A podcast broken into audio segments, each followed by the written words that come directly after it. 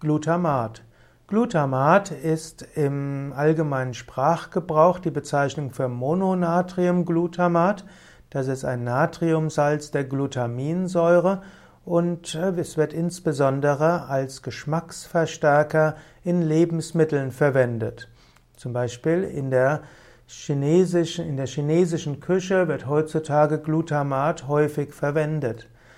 Glutamat, eben Mononatriumglutamat, auch als MSG bezeichnet oder auch MNG oder als Natriumglutamat bezeichnet, verstärkt den Geschmack. Es ist, wirkt etwas würzig, aber es hat auch eine Auswirkung auf die, auf den Menschen. Die Mononatriumglutamat wird zwar seit mehr als 100 Jahren als zum Würzen von Lebensmitteln verwendet und äh, manche sagen, dass Mononatriumglutamat als Geschmacksverstärker unbedenklich für den menschlichen Verzehr ist. Letztlich gibt es auch äh, Glutamat in natürlichen Lebensmitteln, aber es gibt eine Reihe von Menschen, die sehr stark äh, sensibel sind für Glutamat. Es gibt zum Beispiel Menschen, die, wenn sie Glutamat zu sich nehmen, äh, ein Herzrasen bekommen, dass der Puls auf über 180 hochgeht. Es gibt einige Menschen, die Kopfweh bekommen, nachdem sie in einem chinesischen Restaurant gewesen sind. Deshalb spricht man manchmal auch vom China-Restaurant-Syndrom. Es gibt Menschen, die berichten, dass sie auch äh, Erröten oder Muskelkrämpfe bekommen.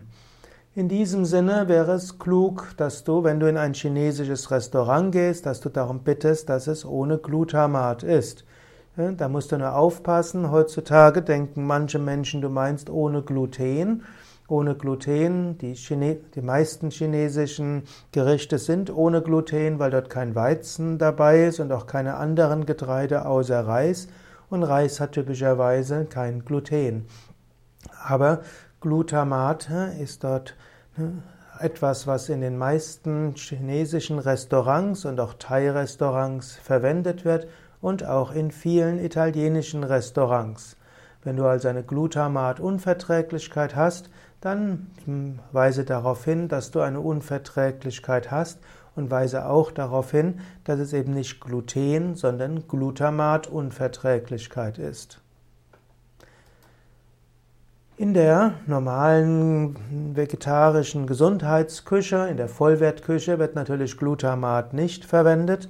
Und auch wenn eine gewisse Menge an Glutamat in manchen Lebensmitteln sowieso enthalten ist, zum Beispiel in reifen und getrockneten Tomaten oder auch in Sojasoßen oder auch in anderen Proteinen, dann ist das in dieser Menge für den menschlichen Körper unbedenklich.